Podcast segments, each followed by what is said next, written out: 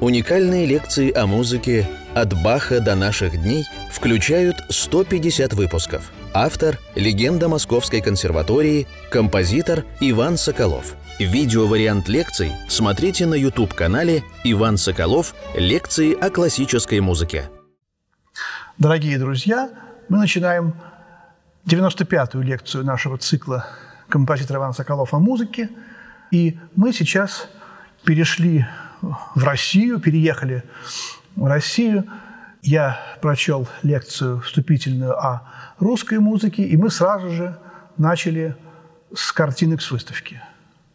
Вот сегодня, сейчас, это третья лекция по картинкам с выставки. Закончили на Старом замке, и вот после Старого замка в этом замечательном, грандиозном произведении Мусорского идет опять прогулка. Вот эти прогулки – они носят связующий характер. И э, особенно вот, вот, ну, все, кроме первой.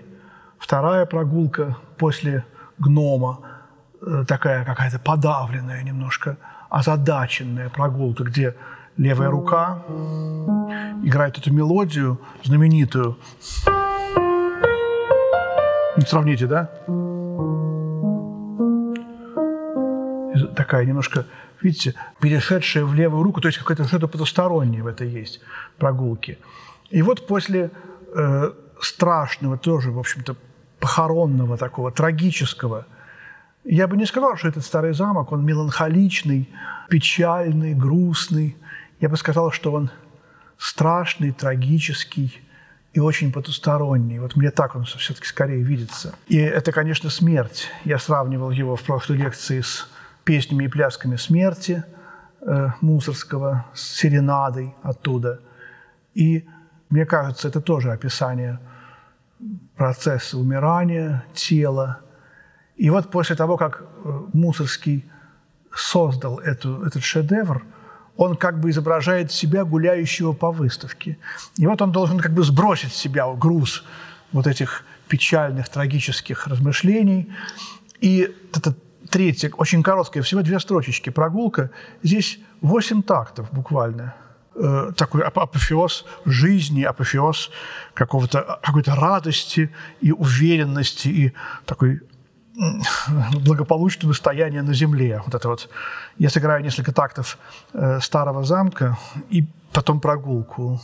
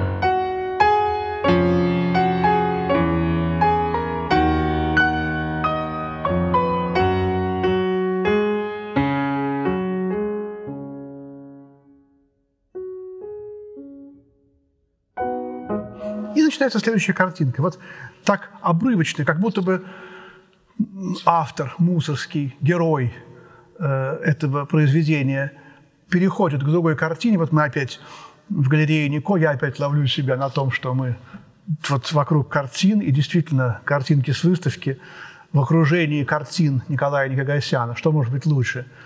Мы переводим глаз, переводим на другую картину, и мы опять поражены. Вообще интересный вопрос, как рассматривать картины. Вот человек приходит на выставку. Мой папа искусствовед, Глеб Иванович Соколов. Он написал много замечательных книг, но последняя книга называется «Видеть невидимое». И в ней он описывает, как надо ходить на выставки в музее. И говорит он о том, что надо смотреть одну картину – надо приходить, смотреть одну картину и уходить. Вот это удивительное правило, которое я никогда, каюсь, не соблюдаю, потому что мне хочется посмотреть все. И надо сказать, что это правило, по-моему, соблюдал Рихтер. Потому что однажды я пришел в музей Пушкина на какую-то выставку и увидел Рихтера, который стоял и смотрел на какую-то одну картину. И мне было, конечно, интересно, как он себя будет вести. И я, в общем-то, ходил, ходил, а он все равно стоял, все время стоял около одной картины. И в какой-то момент я, мне надоело за ним следить. Я стал смотреть на картины, а потом, когда я уже туда посмотрел, его уже там не было. Я подозреваю, что он пришел, посмотрел одну картину и ушел. Не знаю, трудно сказать. Вы знаете, что Рихтер был прекрасным художником, и вот то, как он занимался, то, как он вникал максимально глубоко в какую-то одну часть произведения, вот это э, углубленное вникание в, в искусство, в музыку, это было и в музыке, и в живописи. И вот здесь действительно Мусорский как бы относится к каждой картине Гартмана как к некой вселенной. И вот следующая картина называется «Тюильри». Это сад в центре Парижа – спор детей после игры или ссора, ссора детей после игры. У меня нет русского оригинала здесь, в этом издании. Ссора детей после игры. Э, вот здесь очень важный момент в этой пьесе, потому что Мусорский всегда стремился к правде. Это его самое знаменитое выражение «хочу правды». Вот это вот, что он поднимал под правдой в музыке, это не только, конечно, чувство, в первую очередь э, чувство, выразительность, изображение истории, изображение жизни народа русского. Но это достигалось им через какие-то, ну, можно сказать, очень правдивые, слово натуралистические не надо употреблять здесь, потому что естественные интонации человеческого голоса. И вот поскольку он писал оперы и вокальные произведения, вот, например, например, детское, потрясающий, гениальный вокальный цикл, где он просто интонации детей передал в голос вокалиста, который э, не может быть ребенком, там очень сложная партия, но вокалист, э, певец должен переродиться, перевоплотиться в ребенка, вспомнить свое детство и почувствовать психологию ребенка, которая гениально почувствована Мусорским. И вот здесь то же самое. Такое чувство, что Мусорский просто часами проводил э, с детьми и прислушивался к их интонациям. Вот как они говорят, как они обижаются, как они ссорятся. И вот эти интонации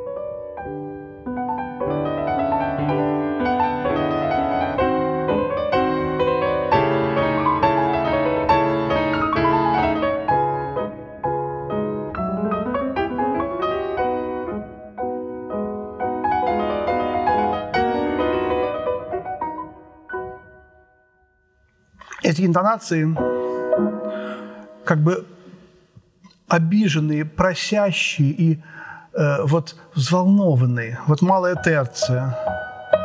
Эта малая терция вообще очень большую роль играет в этом цикле. Потом я вам скажу о том, как это она будет в Абиге.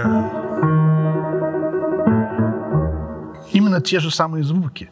Здесь совершенно удивительная явно совершенно подсознательная работа по сцеплению каких-то картин между собой И вот когда спор доходит до каких-то уже, так сказать, опасных моментов, вот как будто кто-то кого-то ударил там или почти ударил, в дело вступает нянечка. Вот такие более спокойные интонации. И какие-то дети протестуют.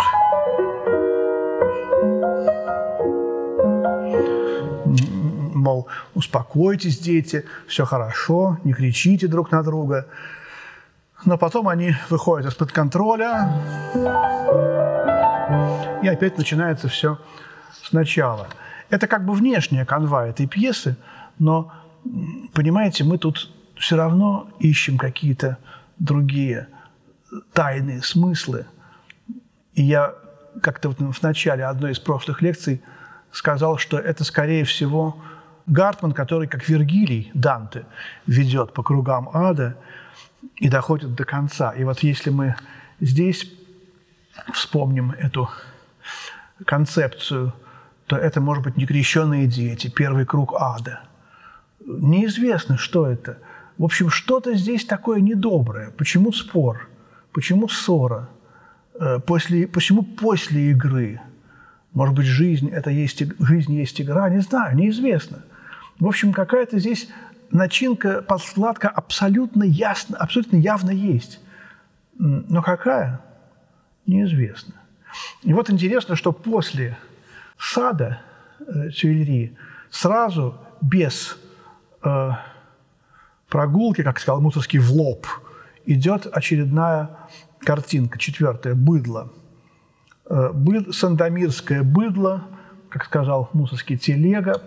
Картина тоже представляла собой валов, запряженных в арбу. И вот эта вот тяжесть какая-то, э, образ валы тянут какую-то тяжелую телегу.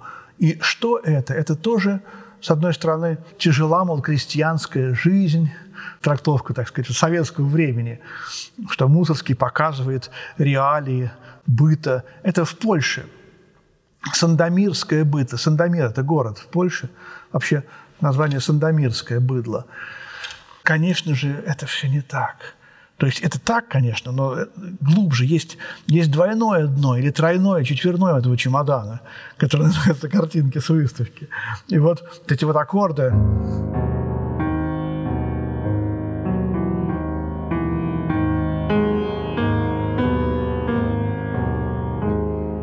Значит, уже эти аккорды.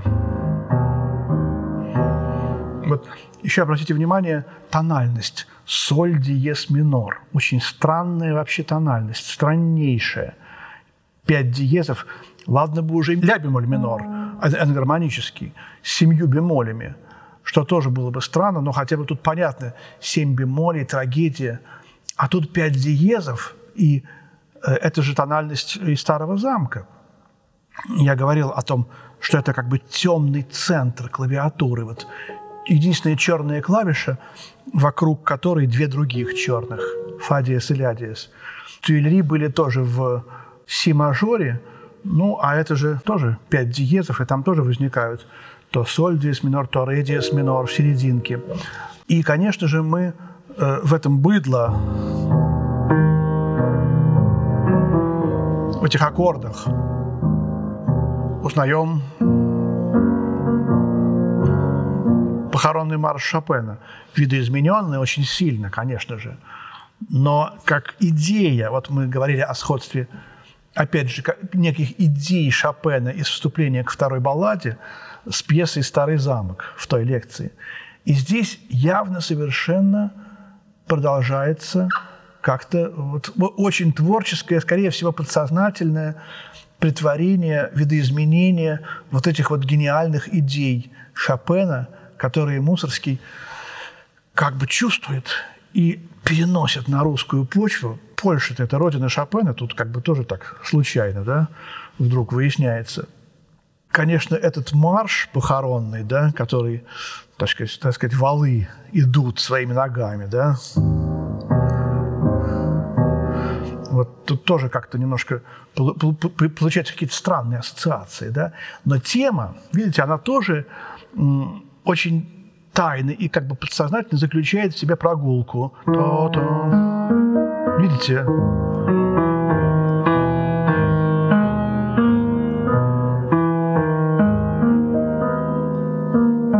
Вот здесь что-то такое э, есть в этой теме. Э, этот регистр тоже какой-то самый такой э, тоже хрестоматийный пример того, как Равель инструментовал, переложил для оркестра эту пьесу. Я уже тоже говорил о том, что эта, эта инструментовка Равеля сделала известной очень эту пьесу, хотя были, по-моему, и до Равеля Гончаров, для симфонического оркестра. Потом-то целый веер появился разных переложений. Но вот Равель дал эту тему тубе. Для тубы это самый-самый наипредельнейший верхний регистр вообще. И тубе очень трудно играть в этом регистре.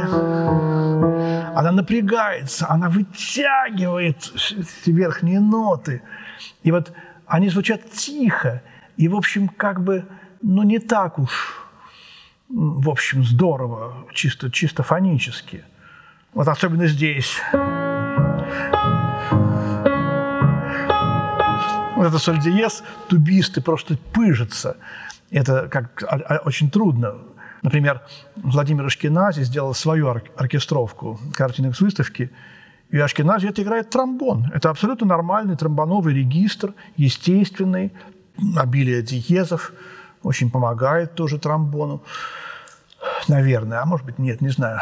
Вот. Но главное ощущение вот этого дикого напряжения, которое надо передавать пианисту обязательно. И Мусорский это гениально почувствовал, и Равель это гениально почувствовал. Я, я думаю, что Равель эту идею взял у Стравинского. Знаете, как начинается «Весна священная» Стравинского? «Соло фагота»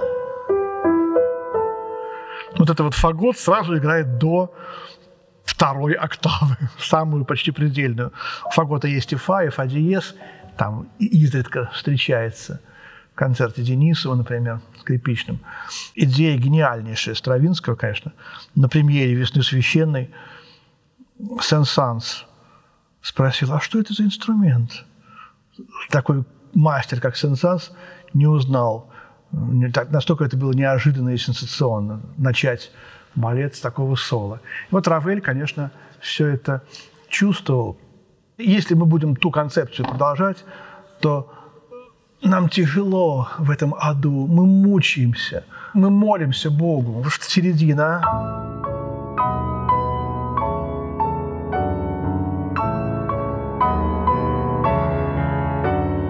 Вот это тот прием, который часто у Чайковского используется. Две руки идут навстречу друг другу.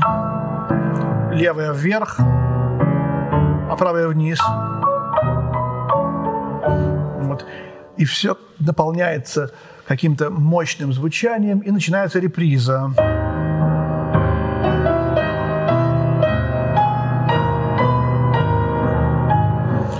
реприза динамизированная. Интересно, слышал ли Мусорский, как Антон Рубинштейн играл похоронный марш из сонаты си бемоль минор? Потому что Антон Рубинштейн делал то, чего Шопен в нотах не указал. Он репризу, которая вообще у Шопена не выписана, написана до, до капа, э, репризу он играл э, фортиссимо и диминуэнда. А основную часть крещенда, наоборот, которая вдруг проваливалась в эту серединку божественную. Вот. Я думаю, что идея Рубинштейна здесь Мусорским была, в общем-то, воплощена вот в этом быдле. И все это опять постепенно уходит с этими паузами, как будто вот эта идея, которую, опять же, Сидельников у Мусорского взял, из-за поворота быдла еще раз – в, как, как-то вот он скрывается за поворотом.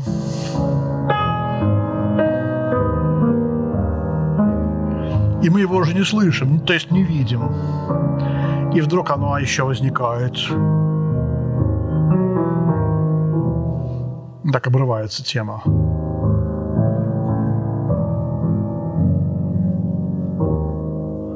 И одна нота. Я сыграю быдло.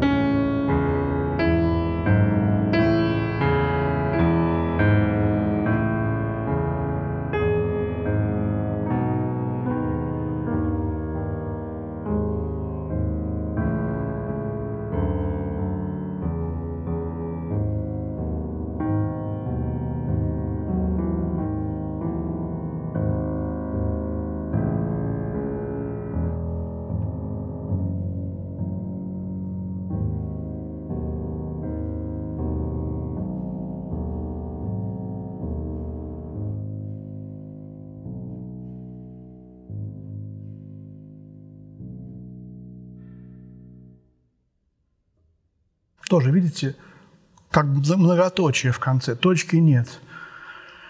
Как-то она, это страшная, трагическая, наплывом как бы идущая на нас, а потом удаляющаяся картина. И здесь уже Скрябин весь, который едва-едва успел родиться к 1974 году. Вот эта музыка, которая не заканчивается, а уводится, микшируется как бы. У Скрябина много таких приемов. Например, опус 42, номер 5, этюд, который уплывает от нас, от нас, и мы его не слышим, но он где-то в бесконечности продолжает звучать. И вот эта пауза от этого, она еще наполнена этими звуками. На тактовой черте стоит фермата. И вот начинается следующая прогулка с паузы. Странное начало. Пять четвертей, первый такт. На первые две четверти дана пауза, а музыка начинается с третьей четверти.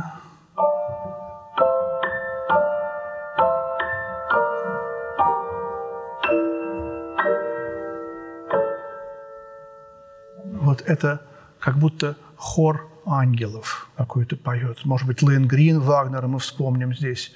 Наверняка тоже Мусорский слышал, а может и не слышал. Не обязательно ему было слышать Грин, чтобы написать такую музыку. В чем гениальность этой прогулки? Почему вот именно в первом такте пять четвертей? Да потому что если мы вдумаемся, что же он делает с этой мелодией? Почему начинается ре, ми, ля, фа, Почему она так начинается? Раньше же было так. Во-первых, в миноре. Первый раз в миноре она. возникает. Но мало того, что она первый раз в миноре, он убрал первые два звука. Вот это баховский прием. Вдруг тему обезглавить. Бах очень часто лишает темы первого звука. А здесь Мусорский дальше идет, он два звука в первый, и мы уже полностью дезориентированы. Очень многие музыканты, которые играют эту прогулку, не понимают, что здесь происходит. Я спрашиваю, а что здесь? А почему? А как? Что здесь композитор сделал с прогулкой? И вот с трудом начинает музыкант э, думать, и наконец он говорит – здесь нету первых двух звуков. Я говорю, ну а где же они, куда они делись? А они вот в этом такте пятичетвертном занимают первые две четверти, которые Мусорский сделал паузой. И поэтому эти два звука надо как бы неслышно сыграть. та та чин та та та та та ра ри ра ра Вот, чтобы пропеть их. Очень часто вот Лев Николаевич Наумов, мой профессор, говорил, все, все говорят, даже в музыкальных школах, прежде чем начать исполнение, нужно внутренним слухом что-то пропеть, хоть первый такт или вообще что-то. Э, Наумов говорил, что если тебе очень трудно выдержать паузу какую-то, которую надо высидеть, то ты в эту паузу придумай себе какую-нибудь мысленную мелодию, которую ты споешь в этом, же, в этом ритме, в этом темпе, и ты осмысленно сидишь и ждешь эту паузу. Так вот здесь опять тот же шопеновский прием из второй баллады.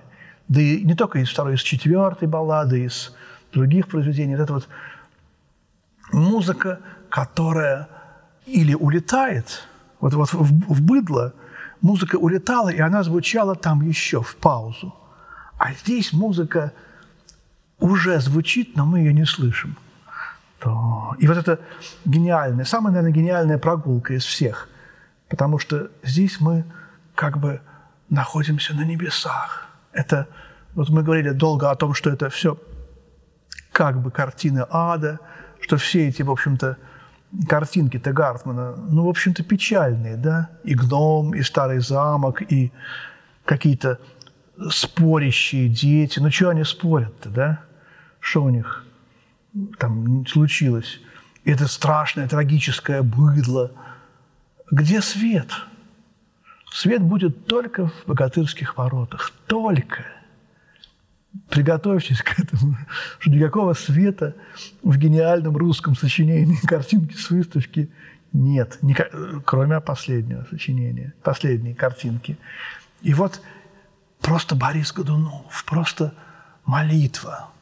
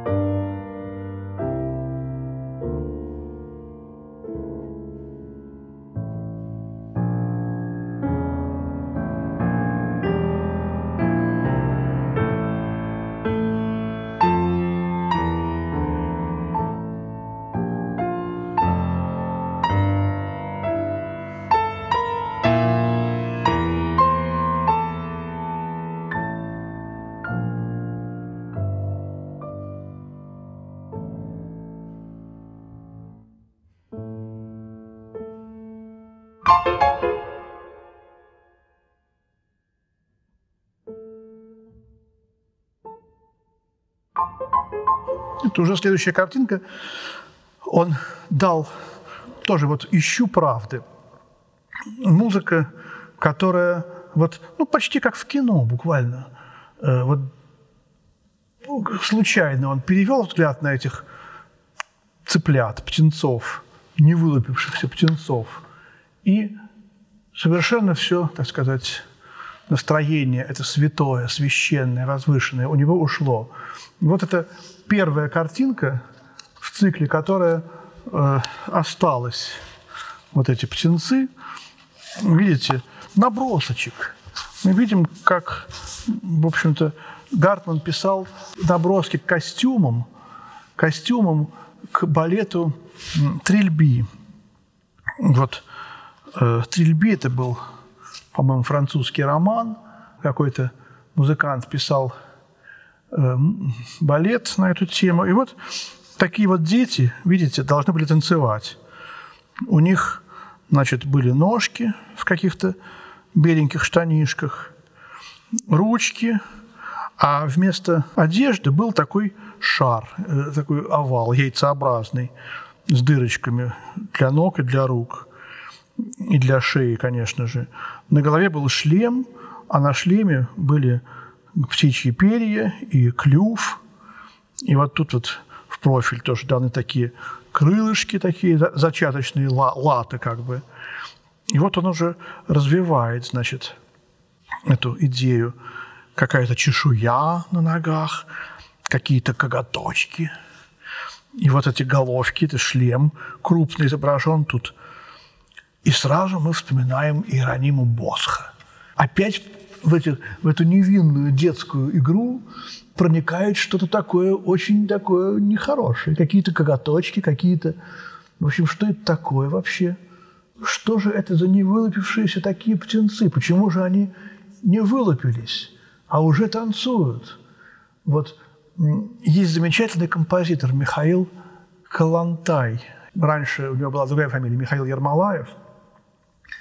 У него есть цикл фортепианных пьес, посвященных картинкам с выставки, интерпретации. И его идея, что эти невылупившиеся птенцы – это Э, наши несовершенные грехи, которые мы только хотим совершить, мечтаем, наши плохие мысли. Там есть такой замечательный псалом, в котором говорится, что нужно детей, Давид говорит очень странную фразу, нужно детей разбить о камень. Почему же их нужно разбить, этих детей? И вот эта поэтическая метафора – дети – это несовершенные грехи, которые пока еще не вылупились, так сказать, в реальность. Тогда делается понятным, почему мы э, так поступаем с этими бедными детьми. И вот здесь то же самое. Почему-то вот такая... Ну а почему же я так вот наворачиваю какие-то эти идеи? Давайте вдумаемся вот в, этот, в эту музыку.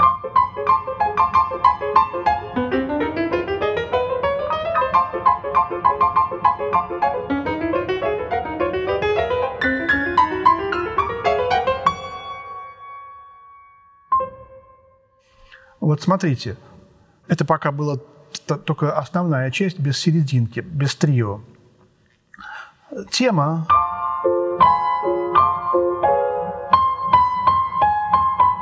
всего четыре звука. Но мы с удивлением, с ужасом обнаруживаем, если мы как бы в лупу, в увеличительное стекло рассматриваем, что это диэс ира, диэс ирла, день гнева, старинная средневековая секвенция. Да, скажете вы, наворотил Иван Глебович, да? Причем тут диэс ира? Ну, случайность. Ничего нет случайного. Дело в том, что уже в это время, в 1974 году, в Европе гремело имя гениального композитора Листа. И они, русские представители могучей кучки, так называемой, к которой принадлежал и Мусорский, Балакирев, Римский-Корсаков, Бородин, Кюи и Мусорский. Вот они любили, уважали, ценили, почитали Листа, потому что Балакирев у него учился, э, общался с ним – у Листа был духовный сан, он прекрасно знал все средневековые песнопения и очень часто использует этот мотив диес ира. Диес, диес ира, диес ила. Там есть и продолжение в разных регистрах. Лист был первым музыкантом, поскольку он принадлежал к романтику. Диес ира использовали и Бах, и Бетховен, и Э, Моцарт и Шуберт все использовали диез ира. Шопен, конечно же. Но вот в творчестве Листа появляется впервые пародия. Вот это издевательство, переосмысление и вот эти вот дьявольские какие-то моменты. Конечно, это немножко начало уже проникать э, вот Паганини в исполнительство, такой дьявольский вид как бы. Но в музыке пока у Паганини этого еще нет. Но вот это вот какое-то вот остранение, издевка. Не помню, где мы раска- говорили о том, что хамольная соната Листа в, в сущности, вот это, вот эта вот первая тема.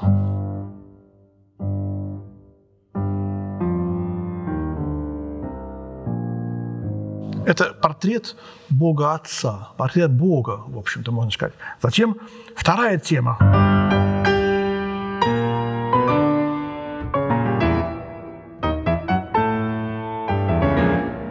Человек, метущийся, может быть, Фауст. А третья тема – это дьявол.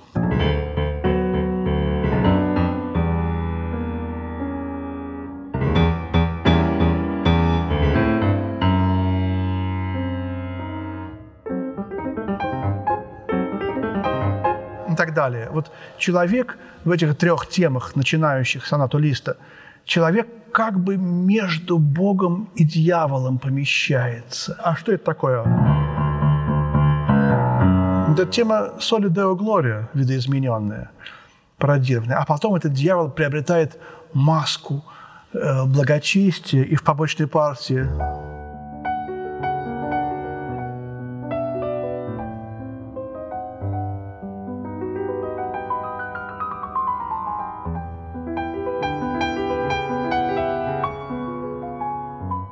И совершенно невозможно даже понять, что вот эта прекрасная нежная тема – это вариант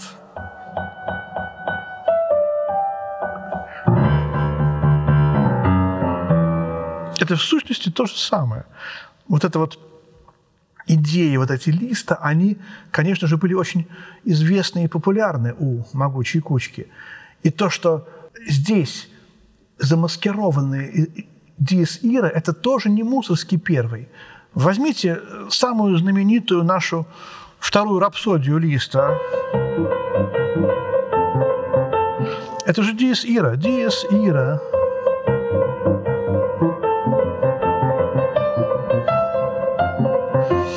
Есть даже собственное переложение, сделанное самим Листом этой рапсодии для скрипки, контрабаса и цимбал венгерских – издевательство над средневековыми секвенциями. И я даже в шутку иногда думаю, вот э, Мусорский думает, ну вот си бемоль, дальше.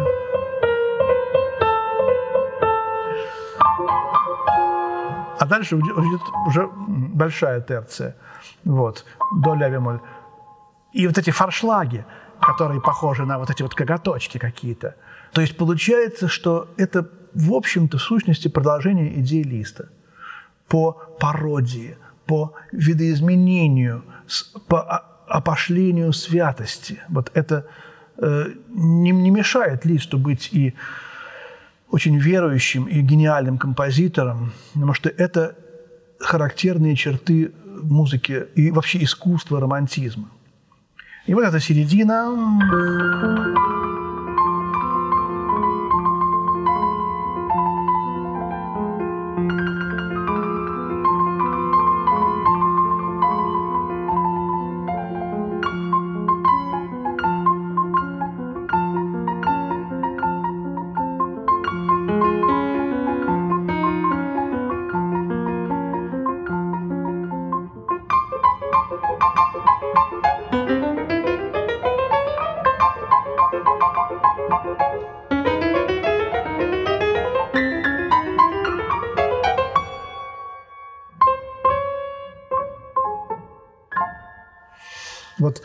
такая коротенькая пьеска, очень непростая э, по исполнению.